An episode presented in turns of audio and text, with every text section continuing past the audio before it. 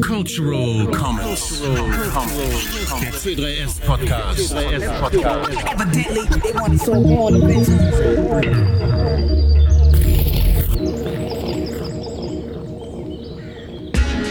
Meine sehr verehrten Damen und Herren, hier ist er wieder, Cultural Comments, der C3S Podcast. Heute mit Episode 17 VG Oase. Zu Gast ist Meinhard Starostik und natürlich Mike und your host of the most, Slow Effects. Na dann, die Lauscher gespitzt und viel Spaß am Gerät.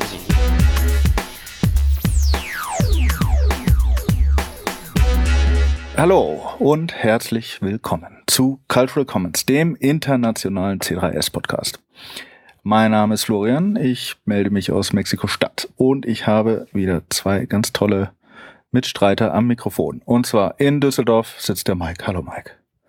Hallo alle zusammen. Wie geht's dir, Mike? Gut. Schon gestresst? Ja. Gut. Auf, auf mehreren Ebenen. ja, das glaube ich gerne. Und in Berlin sitzt ähm, der Meinhard. Hallo Meinhard. Hallo zusammen.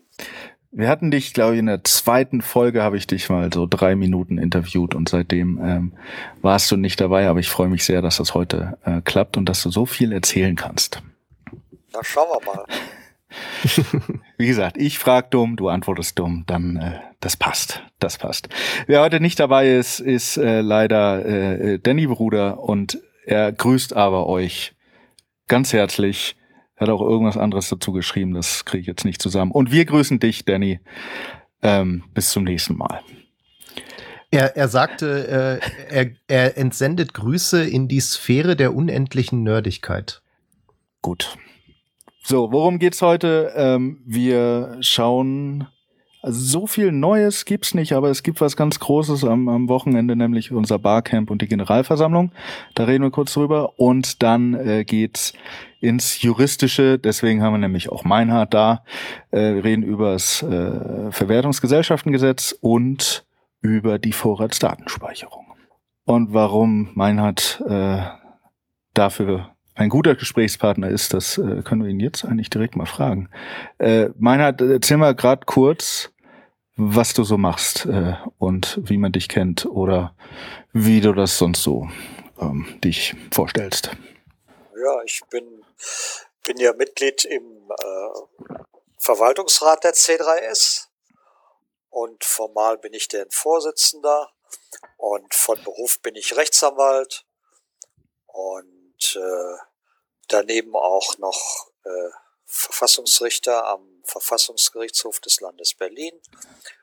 Und äh, in, in meiner Eigenschaft als Jurist war ich natürlich auch mit der Verwertungsgesellschaftenrichtlinie und dem deutschen Umsetzungsgesetz dazu beschäftigt, zusammen mit Michael Weller, unserem zweiten Juristen im Verwaltungsrat und dem Urheberrechtler bei uns, äh, habe ich dann im Rechtsausschuss auch eine Stellungnahme abgegeben.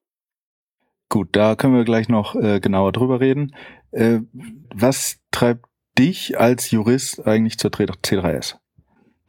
Ach, das ist so ein bisschen meine Lebensgeschichte gewesen. Ich bin als 30-Jähriger mit Independent Labels befasst gewesen und habe äh, Rough Trade Records, damals ein Kultlabel der Independent-Szene in den späten 70ern und äh, 80er Jahren nach Deutschland gebracht und äh, fühlte mich, als ich von C3S erfuhr, so ein bisschen äh, an diese Zeiten erinnert. Rough Trade war dazu da, um die Musik in die Hände der Musiker wiederzulegen. Und dasselbe will ja C3S eigentlich auch als Verwertungsgesellschaft dass nämlich die Schöpfung der Urheber auch wieder ihnen zurückkommen, zu ihnen zurückkommen und dass die Urheber selber entscheiden können, wie sie ihre Werte verwerten wollen. Das fand ich ungeheuer attraktiv und vor allen Dingen hat mich gereizt, dass anders als in den 80er Jahren, in denen man vieles doch noch nicht so neben dem Mainstream durchsetzen konnte, wir heute in einer Zeit leben, in der ein solches Projekt wie die C3S durchaus Chancen hat, sich durchzusetzen. Und daran möchte ich ganz gern mitarbeiten. Hoffen wir, das klappt. Also äh, dazu möchte ich mal äh, kurz auch eine Anekdote beisteuern, weil ich erinnere mich äh, wie an fast nichts anderes so gut wie an den Augenblick, wo Meinhard auf uns zugekommen ist. Und zwar war das ähm, während äh, der SIGINT in Köln, ich glaube 2011. Äh, da haben wir einen Vortrag äh, gehabt und dann berichteten verschiedene Zeitungen darüber. Und dann kam plötzlich eine E-Mail von Meinhard, äh, dass er elektrisiert sei und äh, uns helfen wolle. Und ich kannte den Namen Meinhard Starostik, äh, weil ich bei der äh, ersten Klage gegen die Vorratsdatenspeicherung mitgezeichnet hatte. Und ich habe das äh, für ein Fake gehalten. Also ich habe nicht geglaubt, dass äh, uns dieser Meinhard Starostik, der die Vorratsdatenspeicherung gekippt hat, äh, jetzt eine E-Mail schreibt und äh, fragt, ob er uns helfen kann. Das äh, war ziemlich witzig damals. Die aktuelle Meldung ist, am diesem Wochenende findet in Düsseldorf unsere, was ist das jetzt, dritte Gesamtgeneralversammlung? Äh, ja die dritte Generalversammlung der C3S statt. Ähm, wieder mit äh, Barcamp. Ähm, Mike, erzähl noch, wiederhol noch mal, ich glaube, wir haben das schon alles schon besprochen, aber wo findet das statt und wie kommt man da hin und wer ist eingeladen, wer darf da mitmachen? Ja, das Ganze findet statt äh, am 16. und 17. April in Düsseldorf, also jetzt genau dieses Wochenende. Äh, am 16., äh, das ist der Samstag, wird unser Barcamp stattfinden in, äh, im HPZ äh, hier in Düsseldorf. Und ähm, da ist im Prinzip jeder eingeladen, Entschuldigung, jeder eingeladen hinzukommen äh, und mit uns zu diskutieren. Wir werden da äh, diverse Themen, die auch dann am nächsten Tag auf der Generalversammlung stattfinden, schon mal äh, zur Diskussion stellen und äh, da hoffentlich viel Input einsammeln können. Ähm, das Ganze findet äh, nicht losgelöst äh, alleine mit uns statt, sondern im Rahmen der Micropop Week. An diesem Tag ist nämlich die Abschlussveranstaltung am gleichen Ort. Da wird es eine ganze Reihe von verschiedenen Workshops geben und äh, am Abend auch ein Konzert. Ähm, das heißt, es gibt ein sehr äh, spannendes ähm, Rahmenprogramm auch noch, in, in dem wir uns dann halt da tummeln und unser Barcamp dann abhalten werden. Und am nächsten Tag, äh, am Sonntag, ist dann unsere Generalversammlung. Die wird stattfinden bei uns im HQ, also im Bahnhof äh, Gerresheim in Düsseldorf. Und äh, hier sind äh, halt unsere Mitglieder äh, eingeladen. Die haben auch ihre Einladung jetzt alle schon per E-Mail äh, bekommen und äh, waren gebeten, sich anzumelden. Also das ist quasi eine äh, nicht öffentliche Veranstaltung. Wenn man nicht kommen kann, so wie ich, dann gibt es äh, die Möglichkeit, einen, äh, wie heißt das, Stimmenvertretungsberechtigten äh, zu ernennen.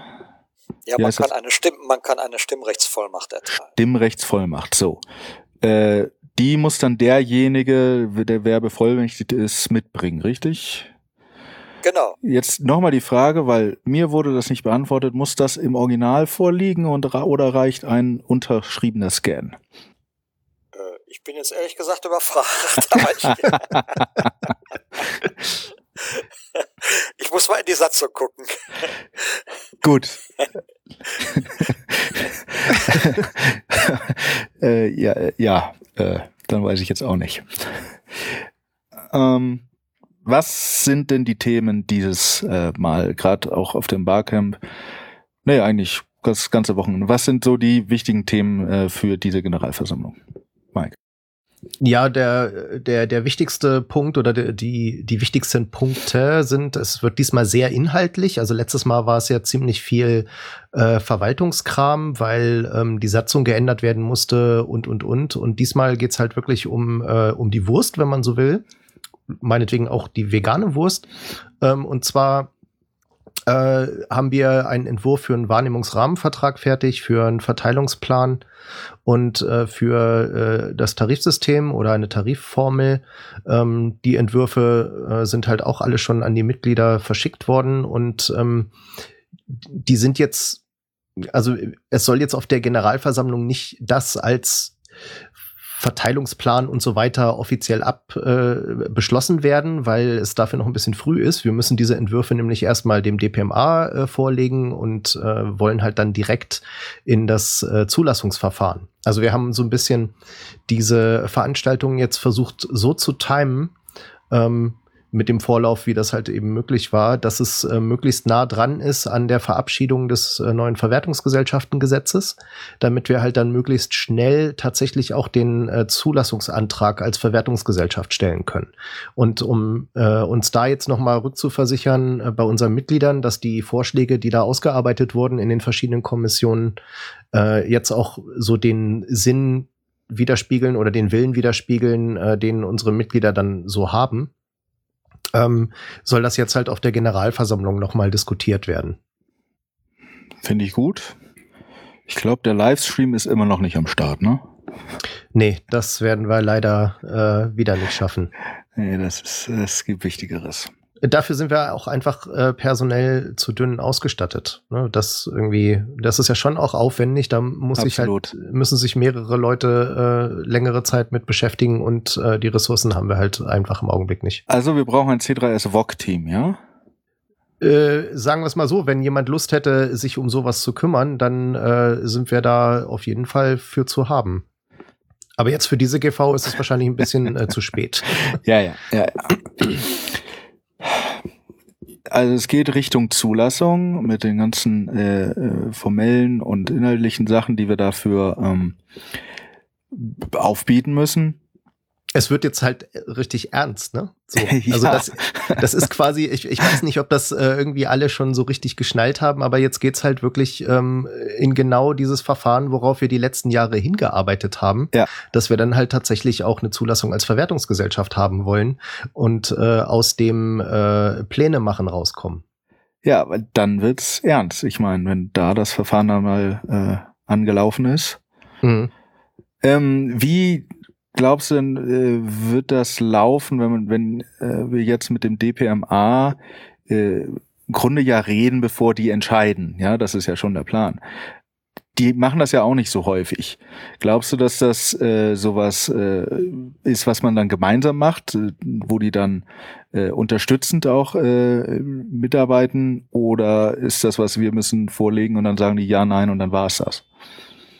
Also nach allem, wie das in der Vergangenheit war, gehe ich sehr stark davon aus, ähm, also dass sich da jetzt auch nichts geändert hat, sondern dass, ähm, wenn wir Fragen haben, äh, so und so haben wir das vor, äh, dass uns dann das DPMA halt auch sagt, äh, das würde so gehen, das können wir nicht zulassen, weil, ähm, denn die sind ja da, also die haben ja die Verantwortung dafür, die jeweilige gesetzliche Grundlage für Verwertungsgesellschaften in der Praxis äh, umzusetzen und durchzusetzen. Ähm, das heißt, da sind wir halt auch äh, einfach darauf angewiesen, äh, dass sie uns dann klar sagen können, was jetzt geht und was nicht. Äh, und so ist es ja jetzt letztes Jahr auch schon bei den Satzungsänderungen im Prinzip gelaufen. Die haben wir ja auch gemacht, weil wir im Gespräch mit dem DPMA, dem wir unsere Satzung zur Prüfung vorgelegt hatten, halt dann ganz genaue Ansagen bekommen haben, was an der Satzung geändert werden muss, damit sie äh, zulassungsfähig ist. Und so wird das, denke ich, jetzt mit diesen anderen Vorschlägen auch laufen. Das ist ja gut.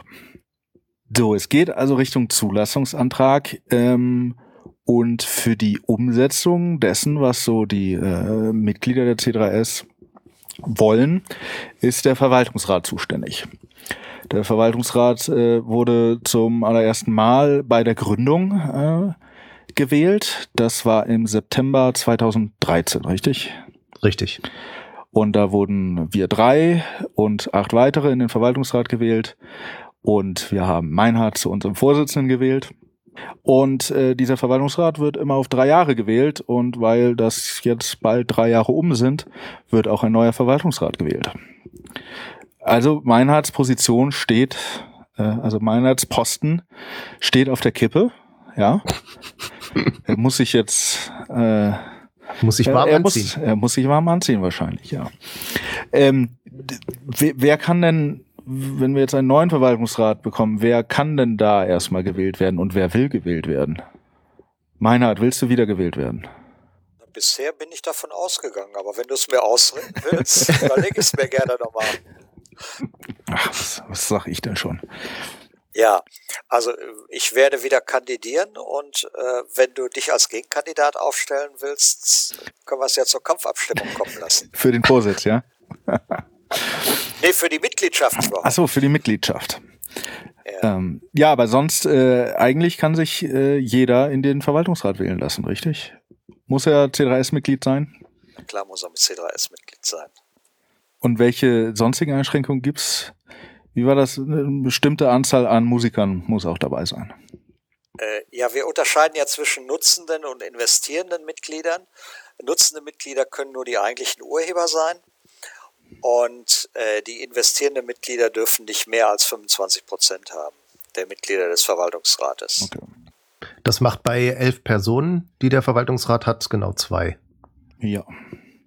Wir haben in der, in der Einladung, ähm, hieß es ja auch hier, der äh, bisherige Verwaltungsrat mit Ausnahme von Michael, soweit ich das äh, sehe, äh, steht wieder, äh, stellt sich wieder zur Wahl. Äh, Gibt es denn noch weitere Kandidaten oder ist das jetzt hier so kommunistisch, ähm, die Spitze wird wieder gewählt? Wart's doch mal ab, vielleicht gibt es okay. eine Überraschung. Wie gesagt, ich frage nur dumm. Ja. Ähm, Gut, so. Also ich, ich habe nichts gehört, vielleicht hat Mike noch was gehört, dass es noch äh, Kandidaten, Kandidatinnen gibt. Wir haben ja äh, die Frauenquote nicht so ganz erfüllt im Verwaltungsrat. Nee. Wir haben uns verbessert, aber da ist noch Luft nach oben. Das stimmt. Nächstes Thema ist das Verwertungsgesellschaftengesetz, VGG. Das geistert äh, jetzt schon länger durch meine Nachrichten. Äh, Meinhard, äh, erzähl doch bitte für mich, wo das herkommt, warum, warum es das jetzt gibt und warum jetzt der Bundestag sowas macht. Und dann auch vielleicht, was es sagt. Ja, äh, es gibt also bisher bereits ein Gesetz äh, außerhalb des Urhebergesetzes, das die Tätigkeiten der Verwertungsgesellschaften regelt. Und äh, es gibt aber auf EU-Ebene eine Richtlinie, äh, die von den einzelnen Mitgliedstaaten umgesetzt werden muss. Und diese Richtlinie sollte dazu dienen, äh, Wettbewerb unter den Verwertungsgesellschaften möglich zu machen äh, und gleichzeitig EU-einheitliche Lizenzen zunächst im Musikbereich voranzubringen. Wettbewerb hat es bisher unter den Verwertungsgesellschaften nicht gegeben.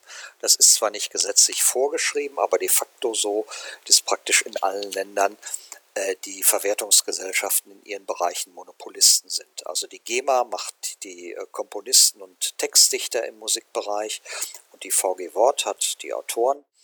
Und das war's. Und in anderen Ländern ist es so ähnlich. Und das wollte die äh, EU aufbrechen mit der Richtlinie.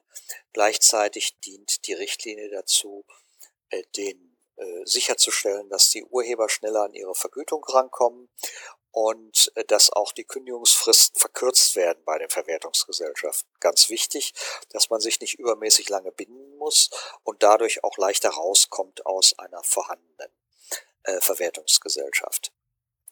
Wir haben als die EU-Richtlinie rauskam, mal überprüft, ob wir alle Voraussetzungen erfüllen. Und wir erfüllten fast alle beim Transparenzbericht. Da hätten wir noch nachbessern müssen, aber das wäre eigentlich leichtes für uns gewesen, weil wir das sowieso äh, vorhatten. Äh, ansonsten äh, würde das, was wir vorhaben als Projekt C3S, eigentlich dem entsprechen, was die Richtlinie vorgesehen hat. Und dann kam das deutsche Gesetz und äh, im deutschen Gesetz gibt es ein paar Regelungen, die uns nicht gefallen haben. Äh, zum Beispiel eine Regelung, die uns verpflichtet, jeden, jede als Mitglied aufzunehmen.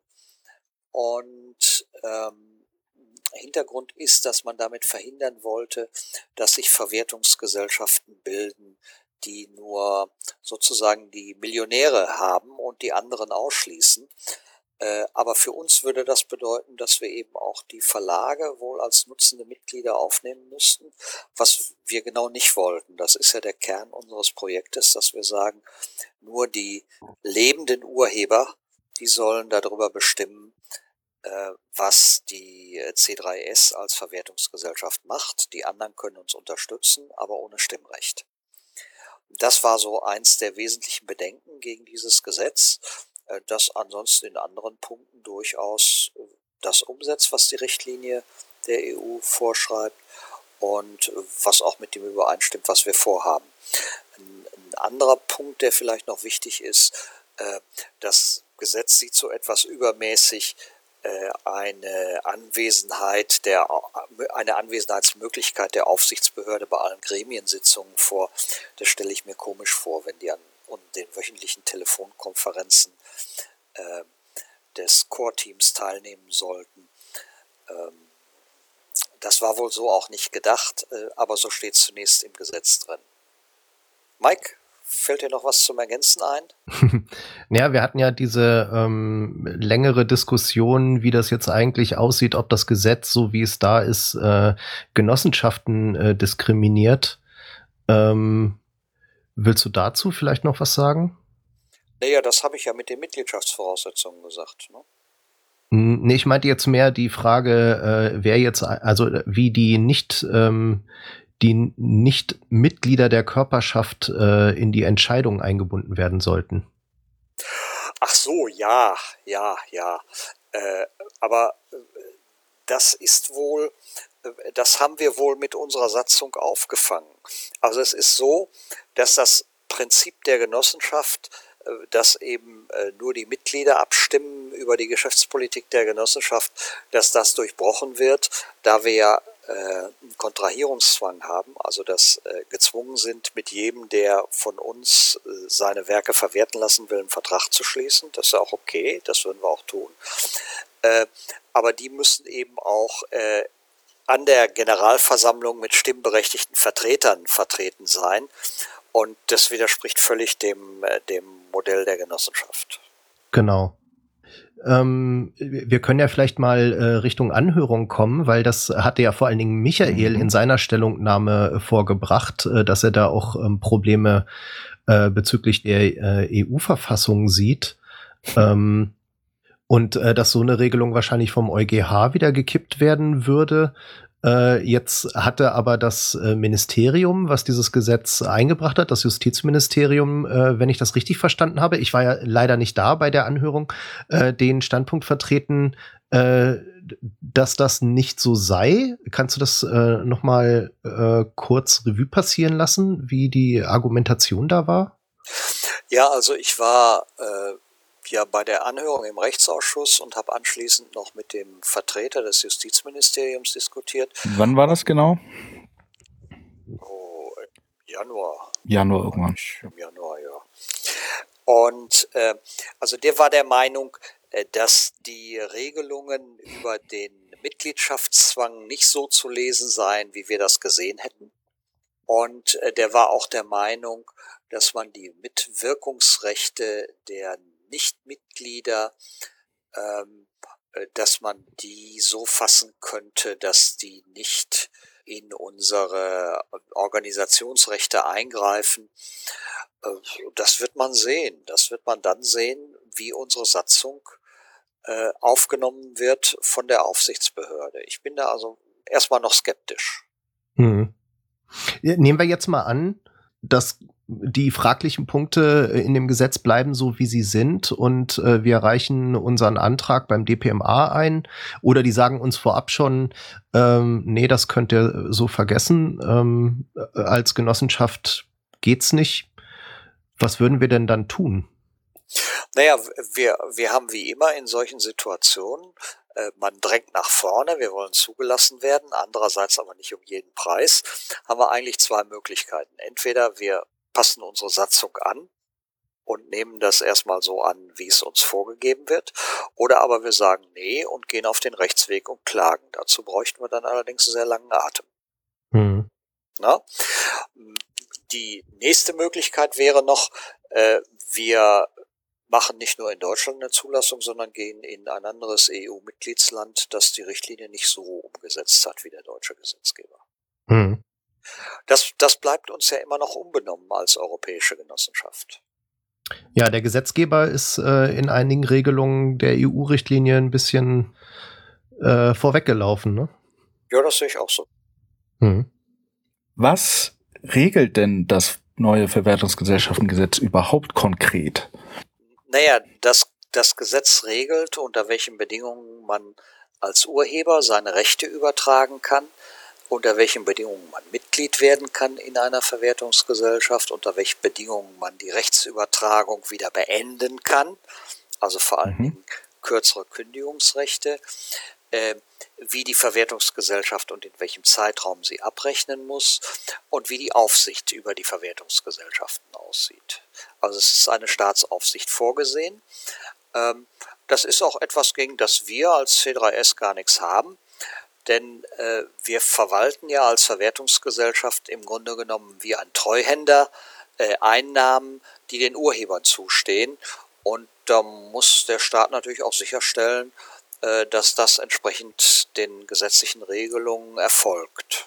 Ich erinnere mich noch, wir hatten auch noch ein interessantes äh, Gespräch in Berlin äh, im Vorfeld und äh, da gab es dann äh, eine Diskussion um die Frage ähm, auf, auf unseren Vorschlag hin, ähm, inwieweit denn jetzt Verwertungsgesellschaften ihre Datenbankbestände offenlegen müssen, sodass halt zumindest Verwertungsgesellschaften untereinander äh, problemlos Zugriff auf die äh, Datenbanken aller anderen haben.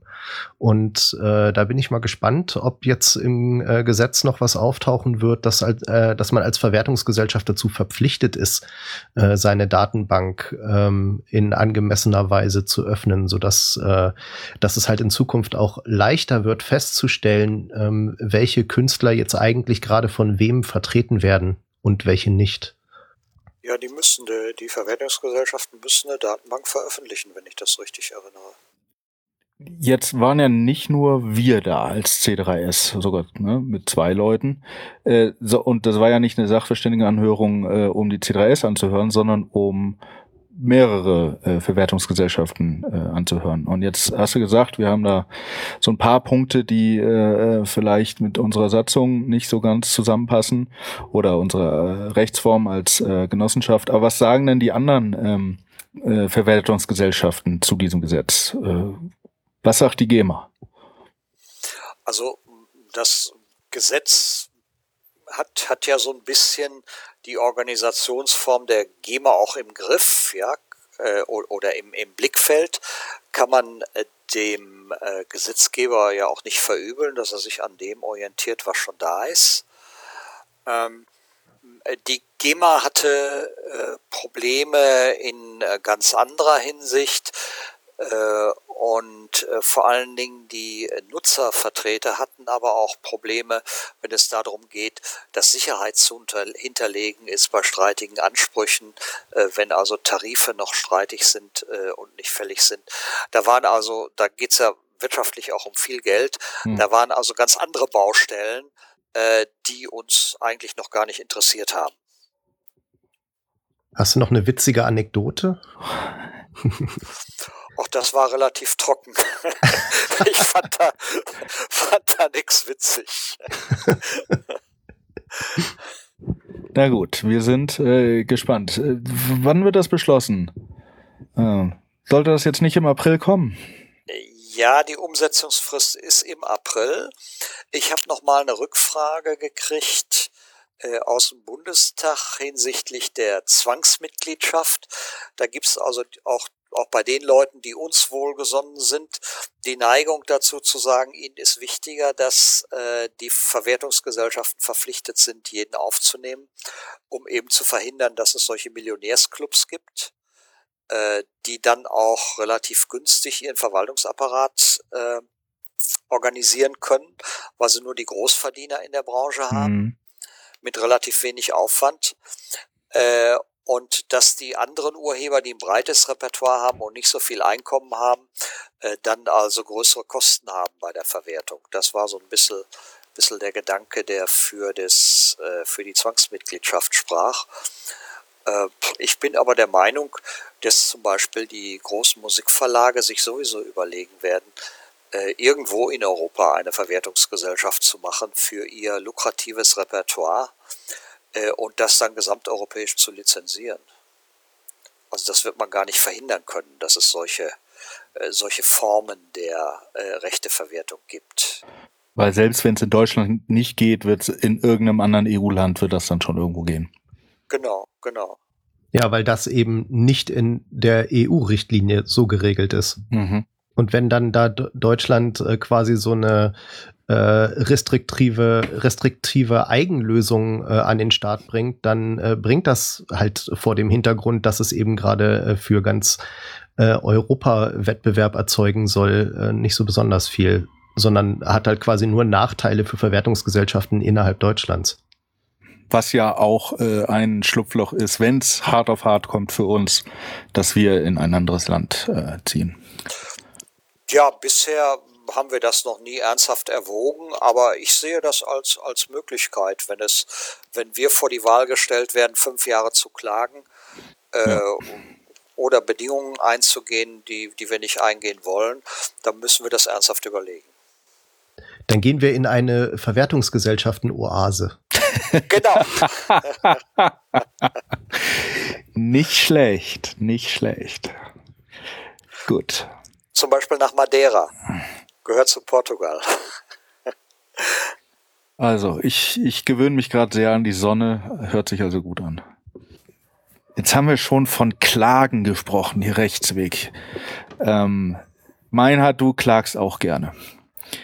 Ähm, und du klagst jetzt, oder na, du darfst mich korrigieren, was jetzt die richtigen Termini sind, aber du hast auch schon vor Jahren äh, vor dem Verfassungsgericht gestanden und die Vorratsdatenspeicherung mit zu Fall gebracht und jetzt musst du das wieder tun. Äh, warum? Naja, das äh, liegt daran, äh, dass das Urteil des äh, Bundesverfassungsgerichts zur damaligen Vorratsdatenspeicherung zwar mit lautem Knall das Gesetz für nichtig erklärt hat, das die Vorratsdatenspeicherung regelte, äh, aber gleichzeitig entschieden hat, dass man äh, auch verfassungskonform eine Vorratsdatenspeicherung regeln kann. Und daraufhin war die Vorratsdatenspeicherung ein, ein Thema, zu dem ich immer gesagt habe, da überlegen sich die Parteien jeweils, welche Sau sie durchs Dorf äh, treiben. Und die CDU hat Sicherheit geschrien und äh, die FDP hat Freiheit geschrien und man konnte sich wunderbar streiten und äh, hat nichts dazu gemacht. Das äh, verdanken wir vor allen Dingen der damaligen Justizministerin, Frau Leuthäuser-Schnarrenberger, die sich dagegen gewehrt hatte, in der schwarz-gelben Regierung die Vorratsdatenspeicherung wieder neu einzuführen nach dem Urteil des Bundesverfassungsgerichts. Was waren denn die Punkte, äh, die das Bundesverfassungsgericht dann, also die wichtigsten Punkte gegen das Gesetz, warum das jetzt verfassungswidrig war? Damals. Ja, also zunächst mal ist das Gesetz auch aufgrund einer Richtlinie der EU erlassen worden. Und äh, das Bundesverfassungsgericht hat gesagt, äh, dass das deutsche Umsetzungsgesetz, das diese Richtlinie umsetzte, äh, dass das auf unverhältnismäßige Art und Weise in die Telekommunikationsfreiheit eingriff. Das ist der Artikel 10 des Grundgesetzes. Und es hat dann gesagt, wenn man das aber äh, so löst, dass die Daten möglichst sicher gespeichert werden, dass äh, beim Zugriff ein besonders hohes Sicherheitsniveau ist und dass das nur bei schwersten Straftaten überhaupt diese Daten genutzt werden dürfen, dann ist es zulässig nach dem Grundgesetz für sechs Monate äh, die Telekommunikationsdaten zu speichern. Diese sogenannten Metadaten, die Auskunft darüber geben, wer mit wann, wem, wann, wie lange telefoniert oder sonst wie elektronisch kommuniziert hat. Ähm, an diesen Metadaten ist das Spannende, äh, dass man äh, an denen Strukturen erkennen kann. Mhm. Äh, ne, mit Leuten, die man privat kennt, telefoniert man eher nachts als tagsüber während der Dienstzeit. Äh, und äh, wer dann also erst mit als Frau erst mit dem Freund telefoniert und dann mit dem Frauenarzt und hinterher mit einer Abtreibungsklinik, der hat wohl ein ziemlich genau identifizierbares Problem. äh, und so geht das in anderen Bereichen auch. Da gibt's auch Software, die sowas auswertet. Nicht? Das ist das Spannende an den Metadaten. Und also jedenfalls das Bundesverfassungsgericht äh, hat sich in den Weg gestellt und hat die damaligen Regelungen des 100, Paragraphen 113 Absatz äh, 113a und b äh, Telekommunikationsgesetz für verfassungswidrig erklärt. Und dann gab es aber noch die EU-Richtlinie, die Deutschland ja umsetzen musste.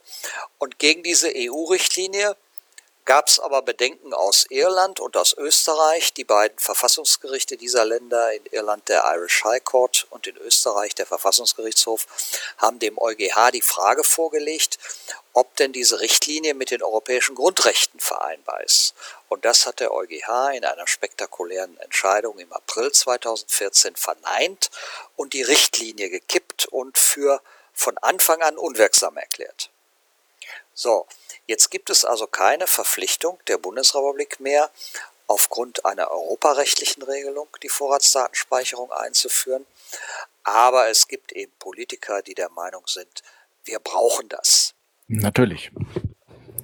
Und deswegen gibt es jetzt wieder ein Gesetz zur Vorratsdatenspeicherung. Das heißt jetzt anders. In Newspeech heißt das äh, Höchstspeicherfristen. Äh, und äh, jetzt werden also äh, Standortdaten gespeichert, da ja also jeder heute eigentlich ein Mobiltelefon benutzt. Ne? weiß man, wo der sich immer einloggt ins Netz. Äh, die werden für vier Wochen gespeichert und die Verbindungsdaten werden für zehn Wochen gespeichert. Nicht mehr gespeichert werden die Verbindungsdaten bei der elektronischen Kommunikation, also bei E-Mails. Und ähm, es werden auch gespeichert die Nutzungsdaten äh, bei der Internetnutzung, äh, zwar nicht, welche Seiten ich aufgerufen habe, aber mit welcher IP-Adresse ich ins Internet gegangen bin und wenn ich das vom Handy aus tue, jedes Mal, wenn ich mich einlogge ins Internet, wird das gespeichert, auch zusammen mit den Standortdaten. Und dagegen gibt es schon Verfassungsbeschwerden. Äh, Berliner Politiker haben gleich, als das Gesetz erlassen wurde, eine Verfassungsbeschwerde eingereicht. Die FDP hat eine eigene eingereicht. Dann gibt es aus SPD-Kreisen eine. Und ich bin von äh, der Datenschutzvereinigung Digital Courage in Bielefeld beauftragt worden, eine einzureichen. Und das wird wohl im Mai dieses Jahres geschehen. Die Einreichung oder die äh, Verhandlung? Die Einreichung. Mhm. Die, die Verhandlung wird nicht so schnell geschehen, äh, weil es gibt inzwischen äh, Vorlagen aus Schweden und aus England betreffend die äh, englischen Gesetze an den EuGH, ob die mit den äh, mit der Europäischen Grundrechtecharta vereinbar sind. Und ich denke mal, das Bundesverfassungsgericht wird diese Entscheidung des EuGH zunächst abwarten. Mhm. Aber das ist nur eine Vermutung von mir. Mhm. Wie kann das denn eigentlich sein, wenn der EuGH sagt, äh, dass diese ursprüngliche Richtlinie nicht mit den Grundwerten der EU vereinbar ist? Kann sich da die Bundesrepublik Deutschland einfach drüber hinwegsetzen? Nein, das kann sie nicht. Aber die Bundesrepublik Deutschland ist der Meinung, dass sie eine Regelung getroffen hat, die mit den EU-Grundrechten vereinbar ist. Ganz einfach. Natürlich kann man das Urteil des EuGH so auslegen, dass man sagt, naja, der hat ja nur über die Richtlinie entschieden und er hat gesagt am Ende seines Urteils, aus allen diesen Gründen ist die Richtlinie nichtig. Das heißt, kein einziger der vom EuGH benannten Gründe für die Nichtigkeit der Richtlinie alleine reicht aus, reicht aus, um die Vorratsdatenspeicherung äh, für nichtig zu erklären. Und wir haben ja ganz viele Bedingungen erfüllt. Ne? Aber zwei Bedingungen sind eben nicht erfüllt. Äh, und die hält der EuGH eigentlich für entscheidend. Nämlich erstens, äh, dass also die Kommunikation eines jeden gespeichert wird, äh, egal ob der was mit Straftaten zu tun hat oder nicht. Äh, und zweitens, dass es keine Ausnahmen für die äh, Berufsgeheimnisträger gibt, also Rechtsanwälte, Steuerberater, Wirtschaftsprüfer, äh, Geistliche und äh, Psychologen und so weiter. Ähm, äh, es gibt bei der neuen deutschen Regelung nur eine Ausnahme äh, für die Telefonberatungsstellen und Seelsorgestellen, sowas. Ne? Mhm. Ähm, für die anderen Berufsgeheimnisträger hat man das nicht gemacht. Man darf allerdings äh, die Daten dann nicht auswerten.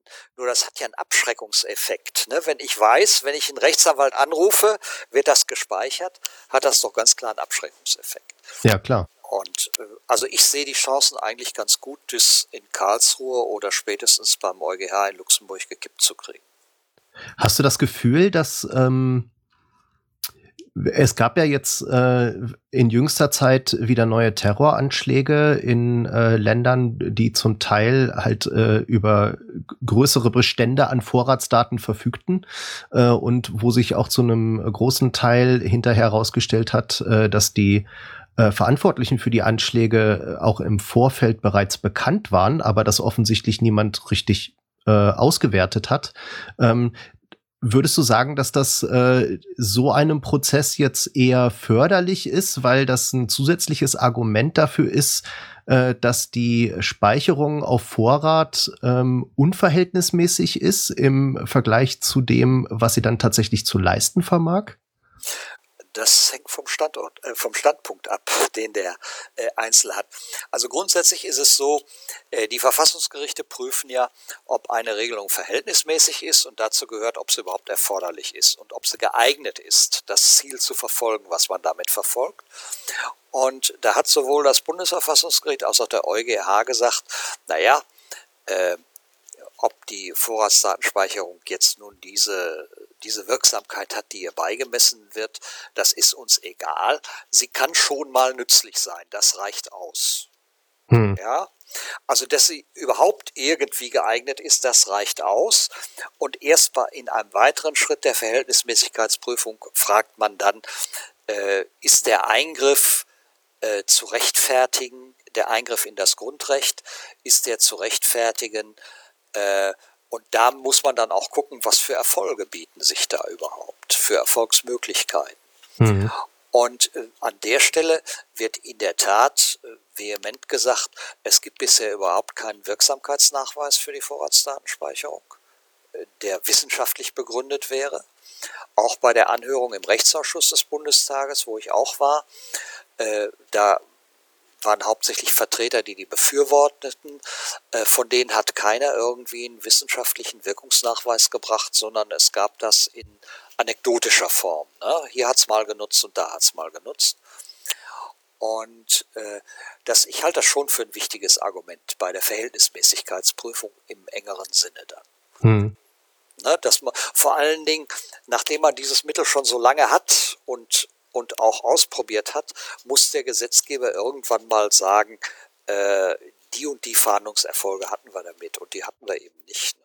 Und es wäre viel wichtiger, also gerade um Terrorgefahren oder andere schwere Kriminalität zu bekämpfen, die Polizei besser auszustatten und zu schulen, äh, als äh, immer mehr äh, Modelle der Rasterfahndung einzuführen. Das ist das einer der eigentlichen Punkte dabei, dass man versucht, mit immer mehr Technik äh, immer tiefer das Verhalten der Bevölkerung zu erfassen, um, um damit dann also möglicherweise Straftaten aufzuklären oder auch zu verhindern. Äh, man ändert damit die Gesellschaft. Ne? Mhm. Man ändert damit die Gesellschaft in eine Überwachungsgesellschaft, ganz klar. Ja, also ich verstehe ehrlich gesagt auch äh, wirklich nicht, warum äh, sich da verschiedene konservative Politiker das immer wieder geben, äh, dieses, dieses Verfahren äh, auf den Weg zu bringen, wo sie doch eigentlich wissen, dass wahrscheinlich sehr viele überhaupt nichts dagegen hätten, wenn man gezielt bei Verdachtsmomenten sowas einschalten würde. Ja, also ich glaube, dass erstens dieses Mittel so einen gewissen Fetischcharakter auch hat. Ne? Man hat was, ich habe Daten. Ha, da kann mhm. ich drauf zugreifen. Äh, zweitens kann ich mir vorstellen, dass viele Ermittler äh, unter dem Bequemlichkeitsgesichtspunkt das auch sehen. Ne? Da ist an so einem Datenpool, da kann man leichter drin rumstochern, als wenn man gezielten Verdacht äußern muss. Ja, und äh, dann ist es sicherlich auch, auch sagen wir mal, so eine, so eine Frage, der Durchsetzung eines politischen Ziels gewesen, jetzt in der Koalition. Der SPD-Justizminister war ja die ganze Zeit dagegen und jetzt musste er nachgeben, ja. Das sind ja auch so Machtspiele, die da stattfinden. Aber das, das Entscheidende ist tatsächlich, äh, dass es ein Schritt in die Überwachungsgesellschaft, ein weiterer Schritt in die Überwachungsgesellschaft ist. Und ähm, da hoffe ich, dass die Verfassungsgerichte das nicht mitmachen. Ja, also jetzt gerade mit äh, den letzten Wahlergebnissen von der AfD wird mir da schon ein bisschen anders. Ne? Tja. Es ist, wie es ist, mein Lieber. Aber, aber genug mit diesem Nicht-C3S-Thema.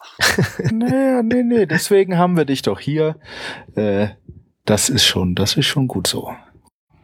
Du wolltest noch, du, du hast gesagt, du klagst auch noch gegen was anderes. Steht hier drin. Auch nicht C3S. Also wahrscheinlich nicht C3S. Ja, es gibt, es, es gibt zwei äh, große Gesetzgebungsfelder, auf denen ich angefragt worden bin, ob ich da Verfassungsbeschwerden unterstütze. Das eine ist die elektronische Gesundheitskarte Mhm. und das sogenannte E-Health-Gesetz, was jetzt rausgekommen ist. Da geht es im Grunde genommen darum, dass unsere Gesundheitsdaten elektronisch erfasst werden und gesammelt werden sollen. Da gibt's, kann man sich vorstellen, eine ganze Menge Leute, die darauf scharf sind, auf diese Daten zuzugreifen. Hm. Und ähm, die Gesetzesschritte in diesem Bereich sind aber sehr schlau gemacht. Man macht das alles erstmal freiwillig, obwohl jeder Kundige sagt, das wird nicht freiwillig bleiben. Selbst einer der führenden Kommentare zum Sozialgesetzbuch hat das schon geschrieben. Das glaubt doch kein Mensch, dass das freiwillig bleibt. Und äh, da gibt es also Initiativen, äh, für die ich wahrscheinlich tätig werden werde in diesem Jahr. Und das andere ist das äh, pro, sogenannte Prostituiertenschutzgesetz. Ähm, das ist meines Erachtens so ein Rückfall in die 50er Jahre, dass man also eine moralische Betrachtung äh, des äh, Sex for Pay äh, in Gesetzesform gießt und äh, eine, eine unglaubliche, eine unglaubliche Überwachung installiert, äh, die also mit zur Diskriminierung dieses Berufes führt. Äh, auf der einen Seite und auf der anderen Seite äh, vom wirtschaftlichen her, wie, wie alle diese äh, Gesetze dazu führt, dass also nur noch die Groß, es nur noch die Großbordelle wie das Artemis hier in Berlin oder in anderen Städten auch, äh, die ja bekannt sind, äh, geben wird. Ähm, das ist eine, ein Trend, den es ja in ganz Europa gibt.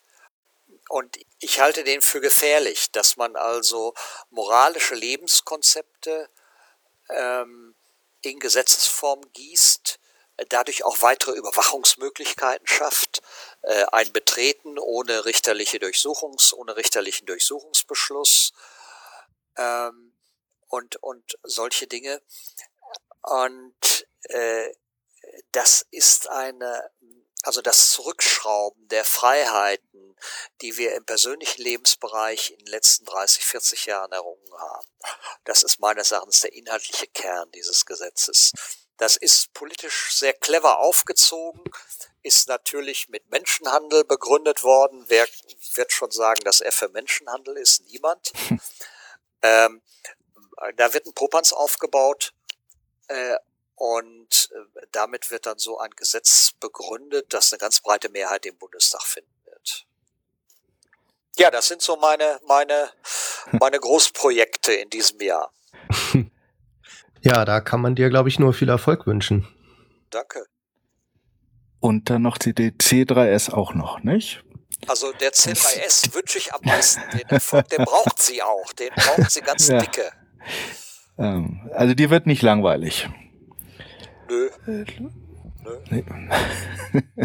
Aber ähm, solche Leute braucht's. Das äh, ohne geht es nicht. Das ist also ganz großartig. Ja, äh, thematisch sind wir hier ähm, am Ende fast. Ähm, wir haben in der letzten Folge äh, versucht, einen kleinen Mini-OMC an den Start zu bringen. Ich muss äh, gestehen, das äh, hat nicht wirklich geklappt.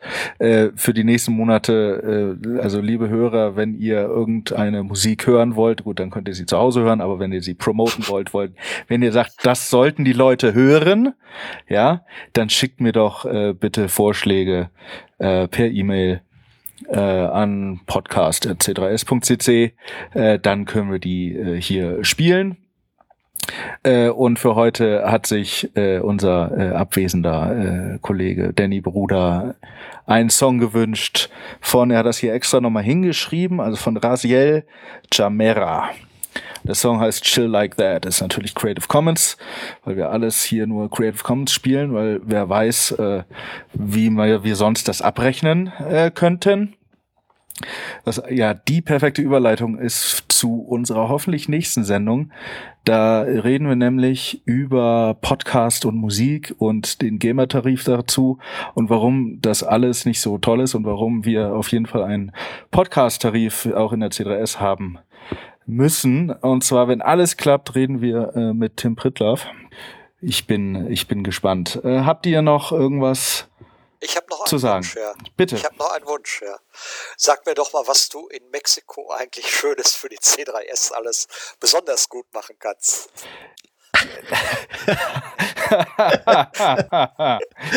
ja, ich bin ja, ich, ich, ich schaff's ja jetzt so von außen da drauf zu gucken, ja. Ich bekomme ja so viel nicht mit. Und dann kann ich die dummen Fragen stellen. Ja, ansonsten hat das eigentlich, also Vorteile hat das nicht, ähm, muss ich äh, ehrlich sagen.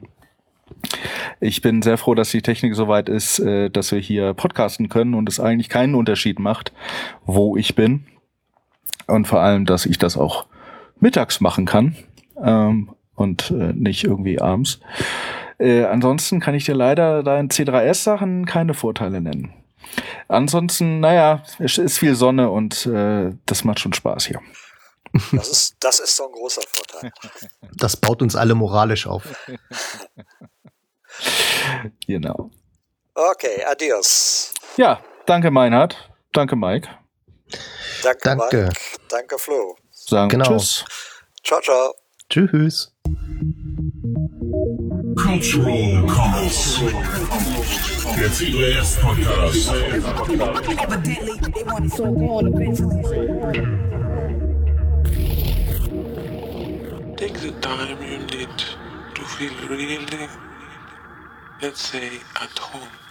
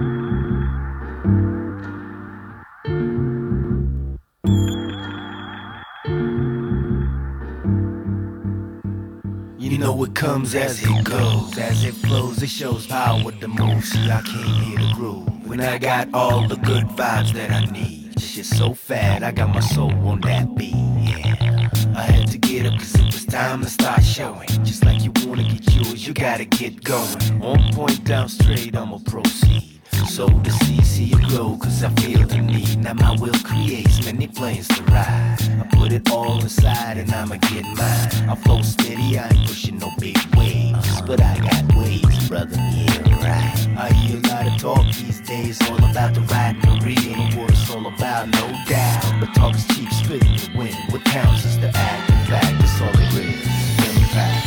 Take your time. Relax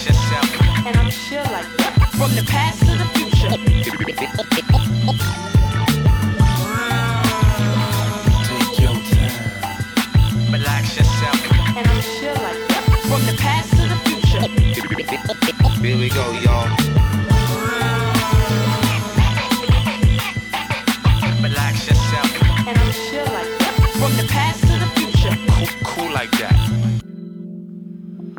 Or sing spark or start a fire.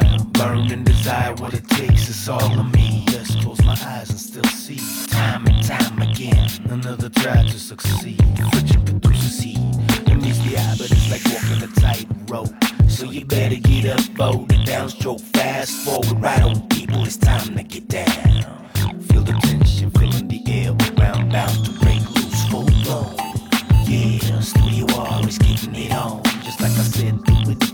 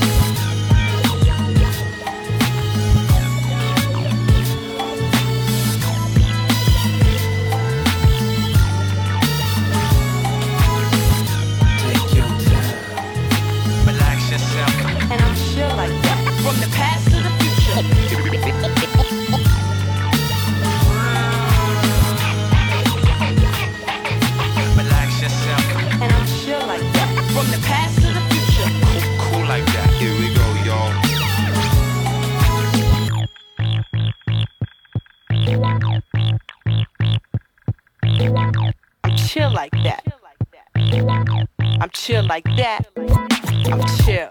That, that, that, that, that, that, that, that, that, that, that, that, chill like that. That, that, right that.